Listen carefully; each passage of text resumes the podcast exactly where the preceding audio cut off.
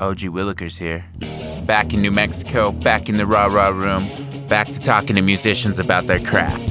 For episode 16, we're hanging out with the arts and culture editor of the Santa Fe Reporter, Alex De Vore. I've known him since I started making music back in high school. He was one of the head promoters in the promoter circle. He had one of the most popular bands, Don't Shoot Noah. And now he's the guy that writes about your music, if you're lucky. Or if you're not lucky.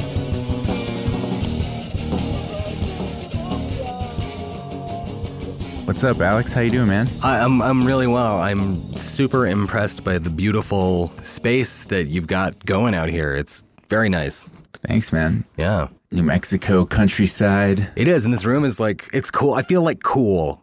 I feel like like you know when you would see like sitcoms when you were a kid and the kids had like really cool spaces and you were like, man, my room sucks. Like this is like cool. it's cool in here. I have the ultimate clubhouse. Yeah, it's definitely cool.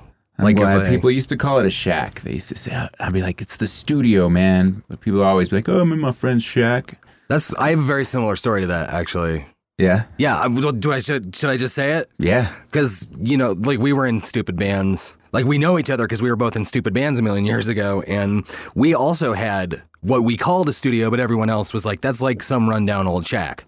And I loved it. It was great. But yeah, people people made fun of us.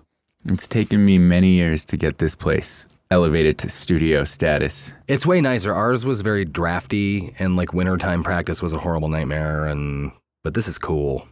Yeah, this place is nice. I could use a little more light. That's the hmm. thing. It's a little cave like. I'd read comic books in here though. I read a lot of comic books. I was that's I was like, are those comics or are those records? That's the question. either way, cool. Yeah, you know, depends on who's in here. Like, oh yeah, records, bro.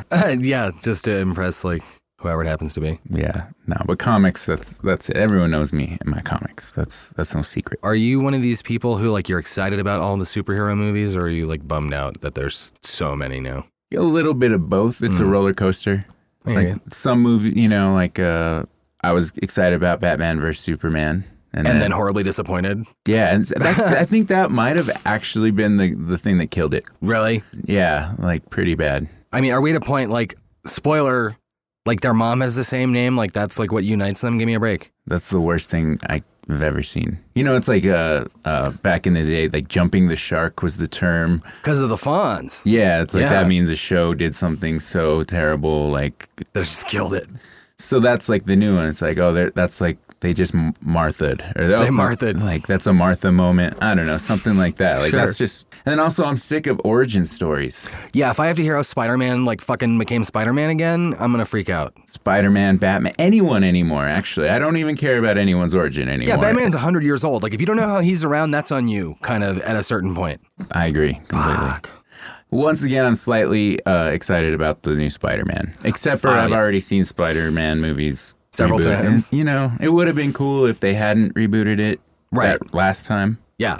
Oh, the the Andrew Garfield. Which I thought it was kind of cool, but it was I don't know. I don't like movies anymore. I know. TV is where it's at. Doctor Strange was cool. I liked that. I was feeling that. By the time I was like, okay, I can go see this, everyone I knew was like, we already saw it and it was amazing and we're not going again. And I didn't want to go alone. I have friends who who complain about uh, dialogue or you know certain. Con- I'm like, it's a comic book originally, so it's kind of you know like don't get too involved in the logic. Yeah, like go to an art house theater, bro. Yeah, it's more about the creative like ability to just do whatever. Mhm. And like not get hung up by details too much. I mean, yeah, it gets annoying sometimes, but like I didn't go see Doctor Strange for the uh, Yeah, you dialogue. were like, this will be the Citizen Kane of, you know, absurd comic book, supernatural, whatever. Yeah, it was more just a really cool visual thing. It Totally. was really fun. And I'm with you. I don't know how I got us onto comic books. I'm sorry.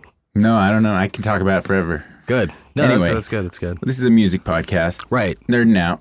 Uh, yo, so yeah, you're Alex De Vore. That's what they call me. You, I met you when I was a teenager. The first band I was ever in, Half the Battle, opened for you guys. Don't shoot Noah. That's it. Probably should have been opposite That was we were my really first bad. show ever.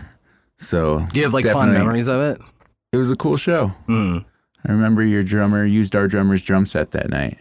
Oh, was that when we had like that drummer Zach, but we called him Isaac, and he had like the whole pompadour I think thing? it was Ryan, Was it Ryan? and he was standing. He was this drummer who would stand. and Wow, play that was probably Ryan then. Yeah, Ryan Miera. all That's days. funny. And that was Warehouse Twenty One, the original. Yeah, Warehouse Original, Those are- Lifesaver, the legendary. Those were great days, man. They were really great days, and you know, there's part of me that's like, I don't know, maybe I'm just aging, and I think to myself like, uh, kids are stupid or whatever. But uh, those were like really golden days for me. I can't, and I'm sure you probably feel the same way. I can't stress enough just what that place did for me and meant to me, and what I think it could mean to people to this day. Was totally altered the entire course of my life, and I owe everything to Warehouse 21. Absolutely. Yeah, it's exactly why I'm in the rah rah room doing a podcast. Totally. It's like I was a kid, didn't really have that much that I was into. Pretty apathetic dude. Went to a punk show when I was 12 or 13. Maybe it was a metal show. It was like One Down or something. Yeah.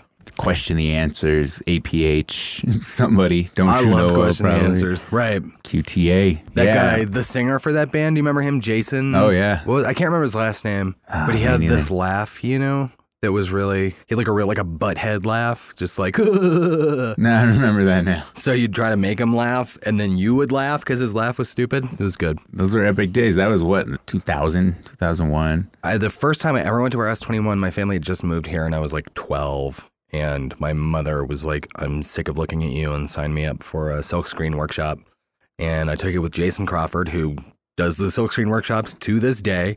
And he was like, You should just like come and come down here and come and hang around here. And then I never ever left. it was a home and it and it was so cool because it was like before the rail yard was developed it was kind of this like weird middle ground where where young teenagers could kind of hang out with uh Aging has-beens. Well, and people and even like the tracks were right there and you i don't know it was just kind of a fringe society Totally. but a fringe youth society and it and it was it was a place to kind of figure out your shit without worrying about all this other crap around you like it's kind of like the clubhouse Absolutely, yeah. And there was, I mean, there's always going to be like, you know, cliquish bullshit with kids, but at the same time, like, generally speaking, pretty much everyone was pretty accepting of whatever anyone else wanted to do or try. And it wasn't like we were all holding hands and skipping into the sunset together, but a lot of stuff went down. I mean, like a lot of people who are still, you know, playing musicians today or professional musicians today or doctors uh, that I have seen around town were like kids who came up through like the punk and the metal scenes of Warehouse 21. Um, and I figure, you know, you and I were just like a couple of dudes, you know, multiply that times what, 500 people easy who are out there who, you know, yeah, it was like a counterculture, fringy kind of thing. But uh, like I was saying, kind of when we were chatting uh, before the show, it was so cool to have this place where you could experiment and just outright fail, but that you had people who knew professionally how to promote or be in bands or tour or whatever else. And they said, don't worry about it. Now you learn something and I'm going to help you out and it's going to be better next time. And then it was better next time. And for a group of like 15, 16 year olds to be booking bands from Japan, uh, like Polysics, or, you know, uh, like ska bands who were huge at the time, like MU330 or Suburban Legends, or, uh, you know, the Velvet Teen uh, came and played there when, well, well before I was 21. Like that, you know, at the time it was like, this is just kind of what we do and we work it out. But in retrospect, that's pretty fucking incredible. Pretty like the work epic. that people were doing. and just kids teenagers Right. passing out flyers Yeah. You went Footwork. to Kinko's. It used to be Kinko's had that, like, you remember it had like that key counter thing that you had to like plug into the copier and it had this like, oh yeah it was like an odometer that counted your copies. If you just like threw it at the ground really hard, it would like mess up all the numbers and you'd be like, I only made two flyers. And you secretly had like 8,000 flyers. And yeah, you'd go to the nice. roller i didn't rink. know that one Oh, yeah. It's a good trick Cave In played at the roller rink. Piebald played at Warehouse 21. Uh, rock and Botch played. rollers Yeah, rock and rollers.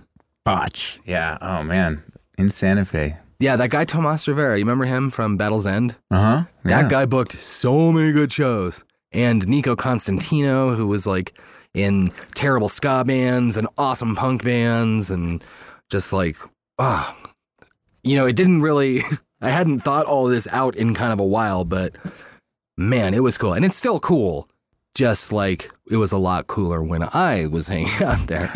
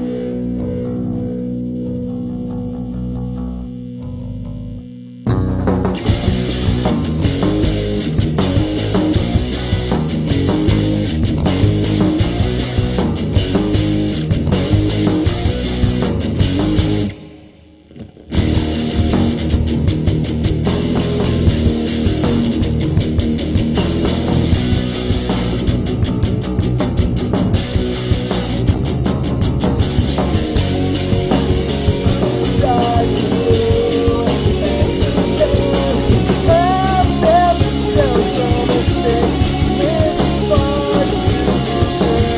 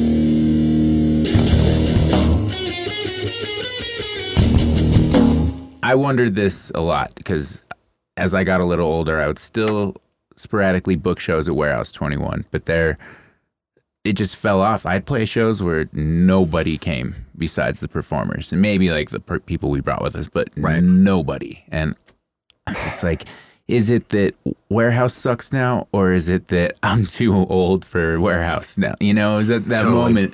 And it was. I wasn't saying warehouse sucked, but I was just like, this isn't warehouse, and and it, it, it's because I was 22, 23, 24 Right. and I realized I'm not that kid anymore in high school with my pocket full of flyers, hustling people at lunch. Yeah. Like I, that network didn't exist for me anymore. And then I was in the drinking age, and nobody wants to go to when I'm playing at bars too. Like, oh well, I'm not going to go to that show when I could. I'll just go see you, cowgirl next Right, week totally. or whatever.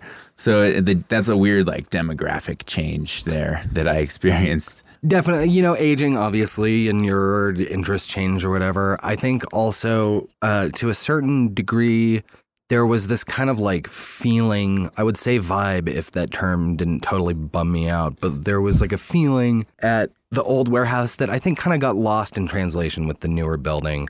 I don't know if it was it's just the new building is massive or that it kind of has this like it feels like a public high school almost or that you know so many fundamental differences between generations kind of started to crop up during that kind of off time when they didn't have a building.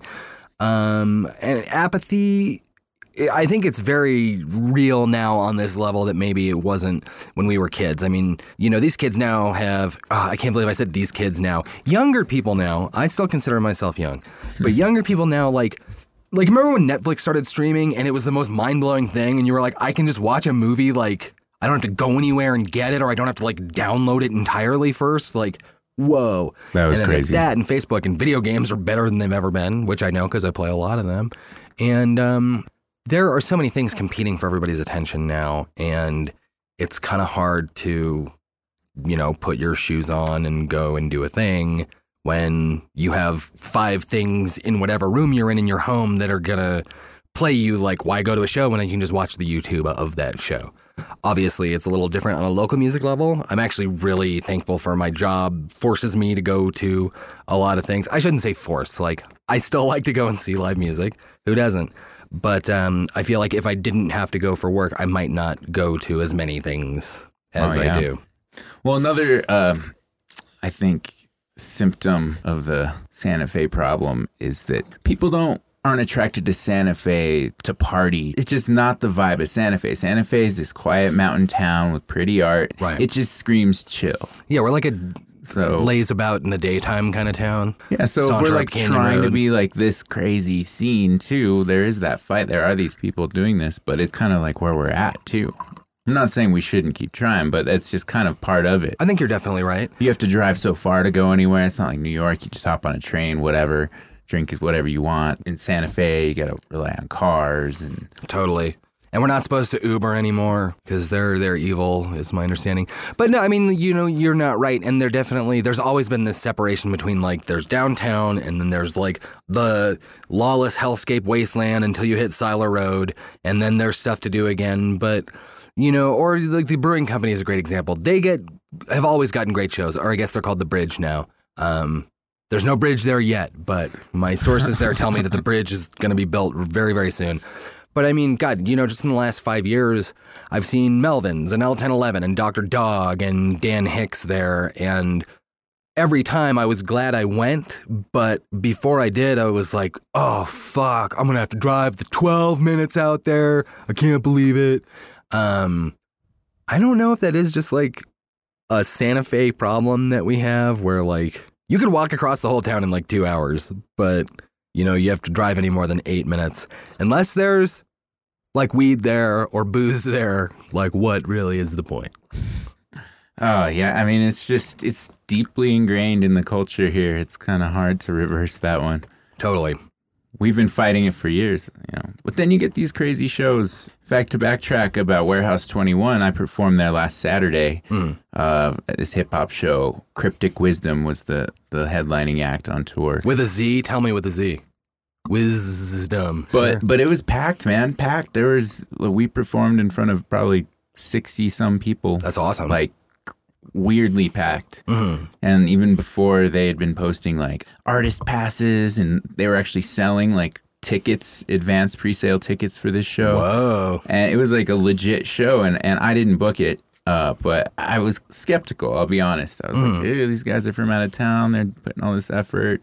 They probably saw warehouses, pictures of the stage, and assumed this was going to be a huge show. And Yeah. I was being kind of pessimistic, like, I don't want to be there when they uh, see the turnout. And then I got there, it was packed. Wow. So I felt like the asshole, but but I don't know what that trick was. I don't know, but they did a good job on that. So What I will say is that in my experience, uh, you know, n- the, our old experience as a teenagers notwithstanding, where you know we were like making a shit ton of fires and really going out there. But usually, what I will see in Santa Fe is people are like, my existence alone should mean that everyone loves that I exist and what I do, and they will be there, and I have faith that they will be there. I'll announce it once on Facebook.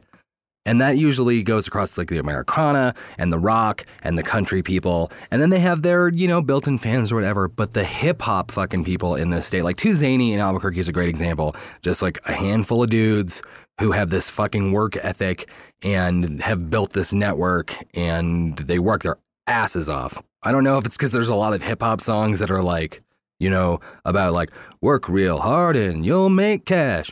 yeah, a lot of a lot of my uh, work is about uh, ambition. Uh-huh. Ambition is a big thing behind rap, and it's competitive, so you've got to be ambitious. Sure. it's, kind of an interesting world.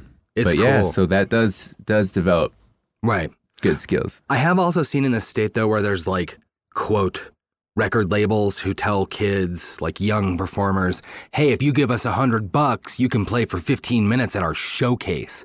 And then these kids who don't know any better give these assholes who have like a SoundCloud page a hundred bucks to play for 10 minutes at some quote showcase. And I've seen a bunch of kids get burned by that.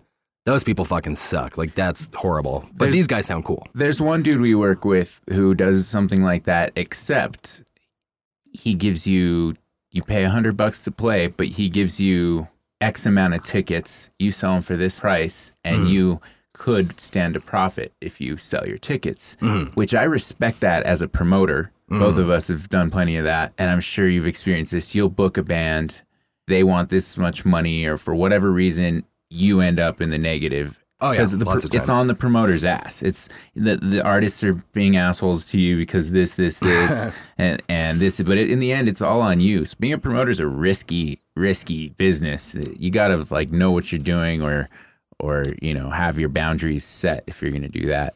Oh, I'm definitely with so. I respect his approach. Like, okay, artists, you want to play, you give me the money, but here's your chance to go make your money yourself. Like, I'm not making you your money. Here's your opportunity to perform. Here your tickets. Go turn this into money for yourself. Mm-hmm. I think that's pretty cool. Uh, it doesn't really always work, but uh, Sure. it's the idea is really good. I think. I, An approach. I have mixed feelings. There's the part of me that's like, okay, yeah, that definitely makes sense. And there's the part of me that's kind of like, so this dude is like tricking people into doing all the work for him, kind of in a sense. And like what these kids who don't know what they're doing, like they sell the tickets or they take the loss, like the artist takes the loss. Well, it's just kind of like you got to prove you're serious to be a part of these shows. You mm-hmm. know, I Maybe mean- I'm just like getting old at this point, but I firmly believe in if you want to be a promoter and you promise like money to whoever, like you got to make it happen. If I like, if I, and obviously like I'm not a particularly known or even good musician, but if I like somebody who's like, hey, do you want to play a show? Pay me money. I would say, no, I do not want to play that show. Yeah, the pay to play, it's it's controversial. hmm I've done it a couple times. I'm not keen to really do it more. hmm Well, one of the shows I did, it was a mic mic competition. So There was like a prize of some kind. yeah, it was a thousand dollar prize, Whoa, and uh, it was money like bags. yeah, it was at the launch pad, hmm and uh, I didn't win. Oh, But my friend I went with won, Wolfman Jack. He won the thousand dollars. oh, right on. So that was dope.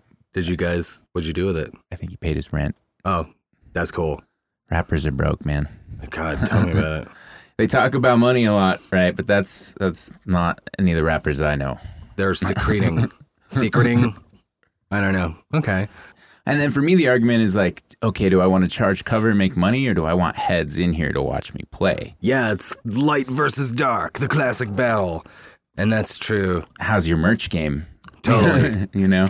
Seriously, that's one thing that I think a lot of bands, well, up and coming, like maybe musicians who are kids, should know is like, yeah, have some fucking merch. Like, that's where you're going to make your money.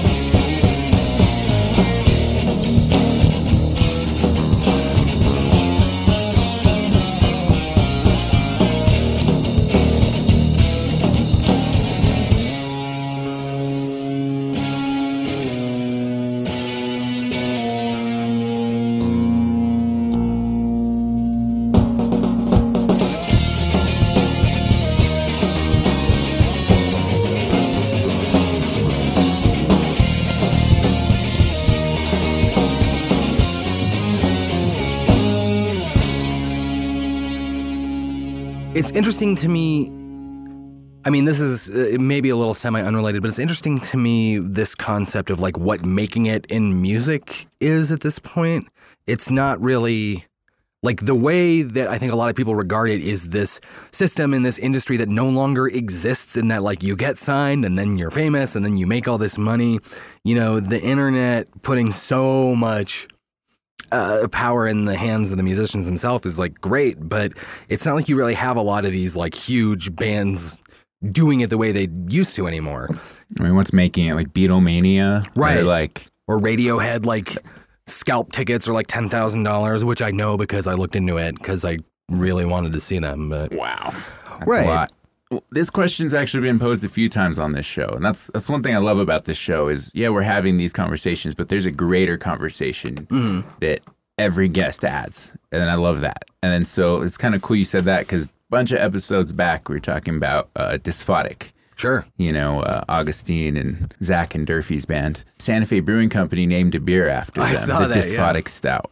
So I was like, hey, you guys made it. That's awesome. You guys made it. You know, because what is making it? What is, yeah. What is it? I mean, okay, maybe being able to quit your job and afford to be paid to do it. Maybe. Sure. But then there's session musicians who are like, fuck, I just want to make. So where's the fame? You want the fame? So that's when you ask yourself, Like, what, what do you works do for it for? What are you doing it for? And everyone does it for a different reason. It's an important question musicians should really ask themselves. all of the like uh you know musicians I know who it's their only job is music. Generally speaking, they're usually DJs or like you said, a session musician.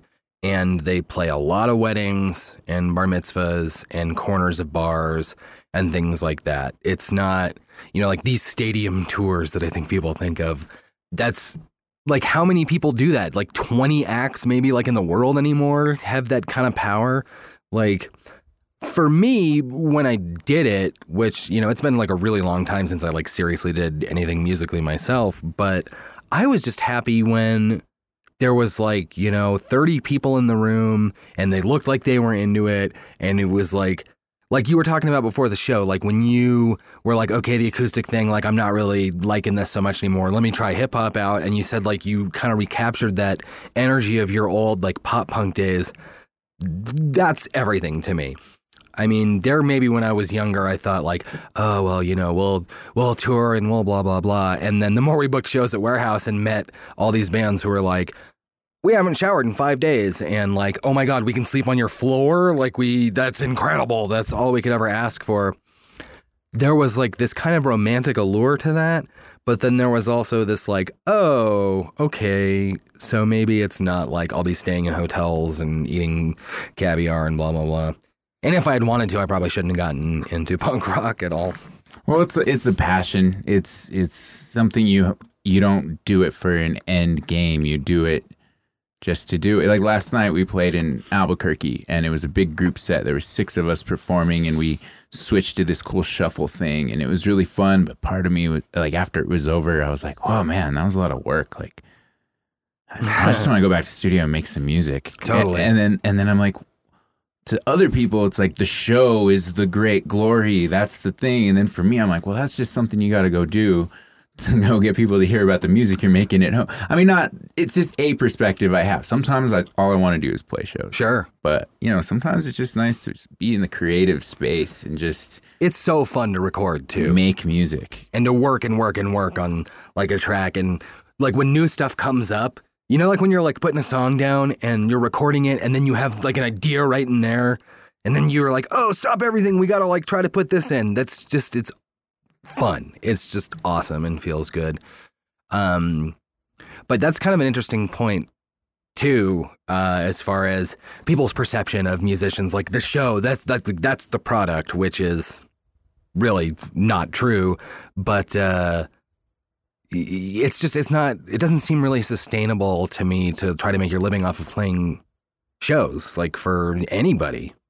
Yeah, I mean, for a period, you know, I was in my twenties. I was awesome. wanting to be on tour. I wanted to be the rock star. Yeah, you know, earlier in my twenties, and now I'm at a point where that's not my goal at all. Right. Like, I, yeah, I would like music. I would like to make money doing it. I wouldn't mind some recognition doing so. Uh, but I don't need like fame or a lot of money. Right. Just like enough to live my life and yeah. you know just I guess that's that's the answer for me at this mm, point. Yeah. I just want to do what I do and do it well. I mean, looking back, I can say I have more memories of having an awesome time playing music with people I knew and loved and liked and cared about and hung around with than I can even begin to count. And that kind of makes it all worth it for me in the end. You already made it then, you know. Right. Then that's and like lifelong so friendships. Nice. Like my buddy Jasper, who played bass in our terrible, terrible band. I didn't really know him before he kind of came and joined the band. We had a mutual friend who was like, Jasper's a trumpet player. You should, you know, make ska with him. And I was like, oh, well, I'm 15 and therefore I love ska. And it turned out he actually was like kind of a bass player. And we played with these other dudes, but he and I like really just had this connection and just kept doing it musically. And I, you know, I went to a movie with him the other day. Like, that's huge. I made so many friends. I know you because of music existed. And it's not that we're like going to movies all the time, but like, man, if I run into you, I'm like, oh, this guy, like, this is awesome. This guy was doing it, and we can both like high five, uh, having had similar experiences. It's cool. And I worry that kids, not kids, I worry that people maybe have different experiences, especially in Santa Fe, where there does seem to be a like, I'm a musician from Santa Fe. and such and such bar owes me a living. Such and such publication owes me a living. By the virtue of my very existence, the Santa Fe Reporter needs to say that I'm wonderful, and if not, then they want the town to fail, and they hate me, and they hate music, and blah fucking blah. Like, if you want to have a stable career, probably like music is not really should be at the top of your list. Uh, to me, getting in the face of a newspaper or a culture or music journalist saying like well you know it's your responsibility to you know advance our career or to let people know the positive only things about us is absurd. Like, would you move to LA wanting to be an actor and then say, Dear Variety, like, you didn't tell everyone that I'm in this town acting, and that's bullshit, and it's your fault I'm not a fucking movie star? Like, maybe we didn't write about you, and maybe you didn't get a show because you're fucking terrible. Maybe rumors that you heard that people liked your music were false. You know, it's a small town, it's close knit, and there's a lot of fucking people around here who would much rather say, Oh, oh, yeah, your cover of Wagon Wheel is fucking amazing, than they would say, Well, Jesus. Jesus fucking Christ, dude, like quit. You're terrible. You're so boring. Do you wonder why you play monthly, like in the corner of a brew minimalist brewery in the rail yard? And I love that place. I truly do. I think it's cool, but like that's not anything to me. How did I get here? From what were we talking about? Anyway, music's cool.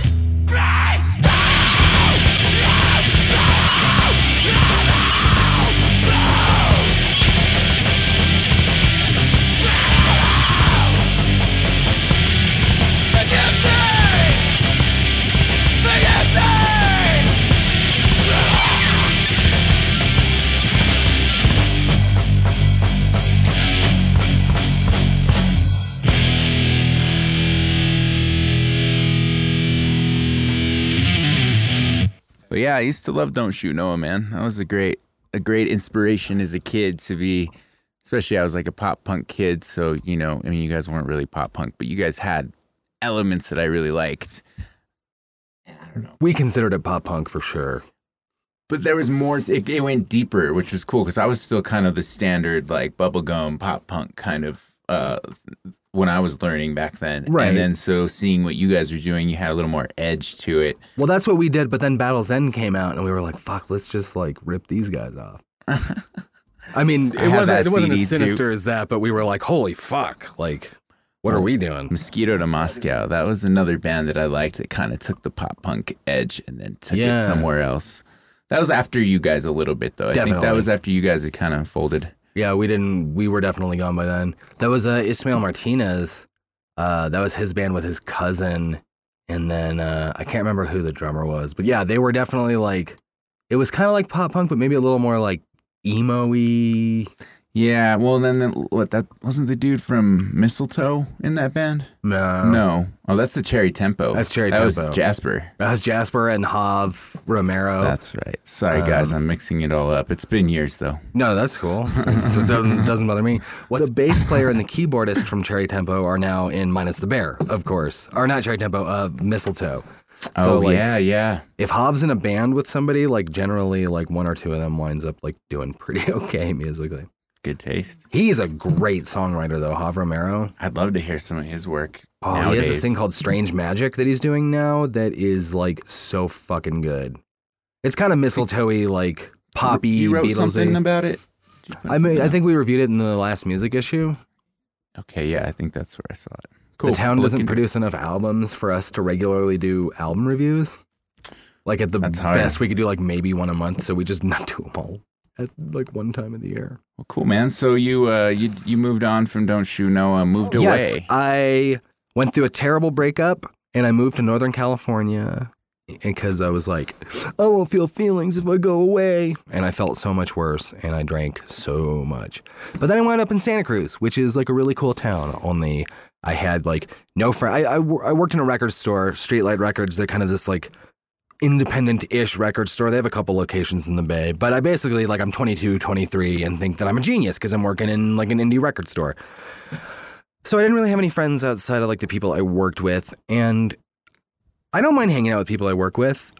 Other than you kind of get to these points where if you're like at a party or you go out to hang out, you just talk about work. And uh, I was spending a lot of time by myself, and I still wanted to do music stuff.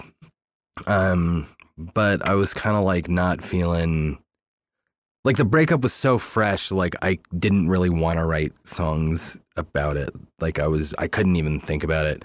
So I just kind of like ditched words altogether. And uh, the reason I think this was like such a formative and important couple of years for me was in the record store, you had like the metal guy and the country slash folk woman and the classical music guy and the punk rock dude. And they all loved each other and respected each other very, very much. And if you were the kind of person who went into this job like I like what I like and that's it, then they were like fuck off, dude. But if you went into it like okay, like I love Cave In and I love Botch, but what else you got? And you let these people like show you what they were listening to, you could find any kind of music has something great in it except for reggae.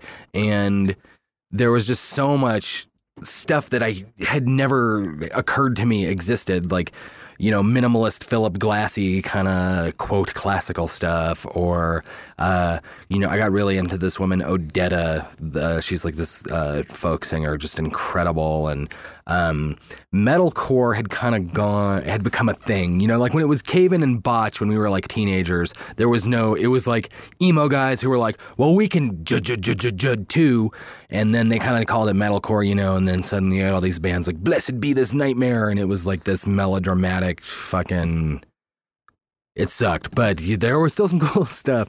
Um but I got like because of this I kind of was like throwing all these crazy influences that I had in my head all kind of competing with each other and I just started like uh, music as far as what I was creating just kind of like musically I'd start from a place where I was like fucking around and I would just layer tracks on top of each other and kind of try to like if I had uh, something in my room, like a chair that made like a certain kind of noise. I tried would try to incorporate it.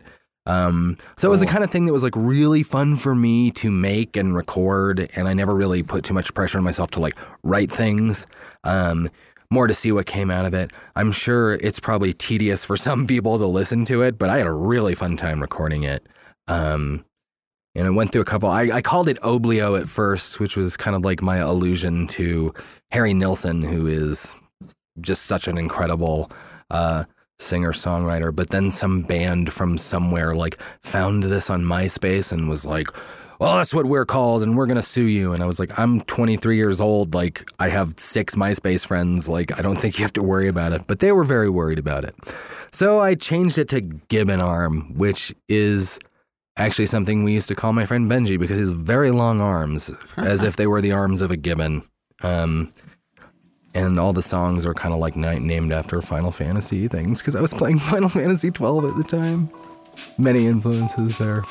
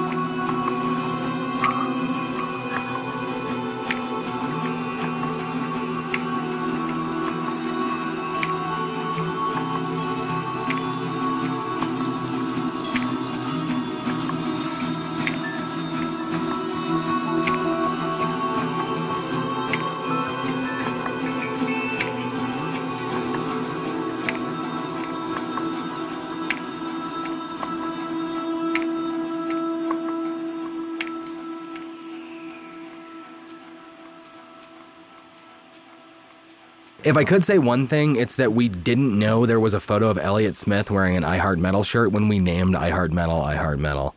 We were just a couple sad dudes stoned in a park. And that's the whole story.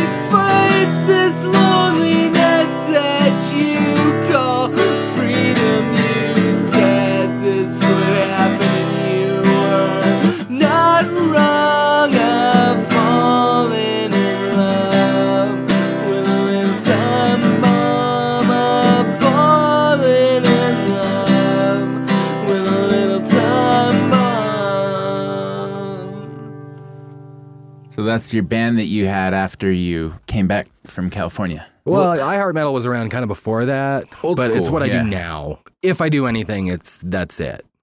Yeah, I mean, I do love metal, but like the joke was that like we were gonna write these over the top "Why Don't Girls Like Us" songs and have this name that like didn't have like anything to do with that. Which is like, so I get the Elliott Smith people are like, "Oh, you must love him," and I'm like, "He's great." But that's not why. Um, but it kind of started as that, like, oh, girls don't like us. And, we, you know, there were definitely some songs like that. But now it's just kind of like anything that I do acoustically or like any feelings I have, I'll like make a song out of it. And, um, you It's know, I'm an emotional guy. Well, it's been around for what, 12 years, 13 years? God, I was like I don't know. 17, so like almost 20 years. Oh, dang. Good Lord. Cool, bro. All right. So, That was, that, that took a long time, that song to put together. It kind of like, I'd moved to LA to, for like, basically to be with a woman who I shouldn't have wanted to be with. And I was we we kind of like were having trouble. And you know when like you know that it's coming that someone's to be like look we like this is not good. We should not be doing this. And I was kind of like in LA and I didn't have any money. And I was like trying to get it together to get out of there before like the other shoe dropped. And um so the song is called I moved to Los Angeles and all I got was this lousy heartache which is it's like pretty true. Like I couldn't get work anywhere. I was doing terrible freelance writing jobs where they were like thanks for that 10,000 word game review. Here is your $7 and also we took taxes out. So I was just poor and I couldn't write words about it cuz you know she was there in the fucking house looking at me with her fucking eyes. And uh was kind of like an experiment in like movements like different kind of movements from like this is going to be great to uh-oh this is not going so great to and then i finally escaped. But uh i think if it's the live version which is the one i i, I think you pulled uh, that actually was recorded at warehouse 21 where i was playing at a metal show because metal guys are into it for some reason so anyway, but thank you for having me. This was like great. I feel really like uh, like it was like a cathartic experience to be able to say this stuff and It's good just to talk. I, you know, there's people I've known for years that I've always thought I've known, but then I sit when you sit down and talk to someone, you realize, at least I do. Maybe you in your line of work is different, but before I started doing this, I realized how little I actually just sat down and talked to people. I'm totally with you. It's like there's always something else going on, or I hang out with people in the act of doing something, Mm-hmm. but to just sit to talk, that's that's a lost art. It is. It's huge. I find with my job, like I've become way better just having conversations with everybody, which I love. Like I can talk to anybody now, whereas before I was maybe a little like you know, I'm not an idiot. I know that people are like, that guy's an asshole or like he's standoffish or whatever, but I am just like kind of like a shy dude with crippling self doubt and social anxiety. I never meant to hurt anyone. And, you know, being a writer and having to interview people every day of my life has kind of like cut into that. But it's good to see you too, because I feel like we can give each other like sideways glances, like, and then also in the old days when that thing that other people weren't there for, like, that was really fun. Right. Yeah. Yeah. No, that's good, man. Well, cool. Well, uh, is there anything else you want to say to the people? Last Oh, chance. Yeah, I would say definitely visit sfreporter.com. We got a lot of stuff coming up. I'm, you know, we're definitely here for you, but if your band is terrible, I'm going to fucking let you know.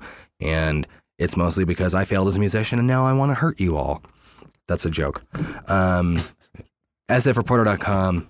That's ba- that's basically the number one thing. And oh, and also the reporter is everywhere for free in Santa Fe. If you want to pick it up, you should.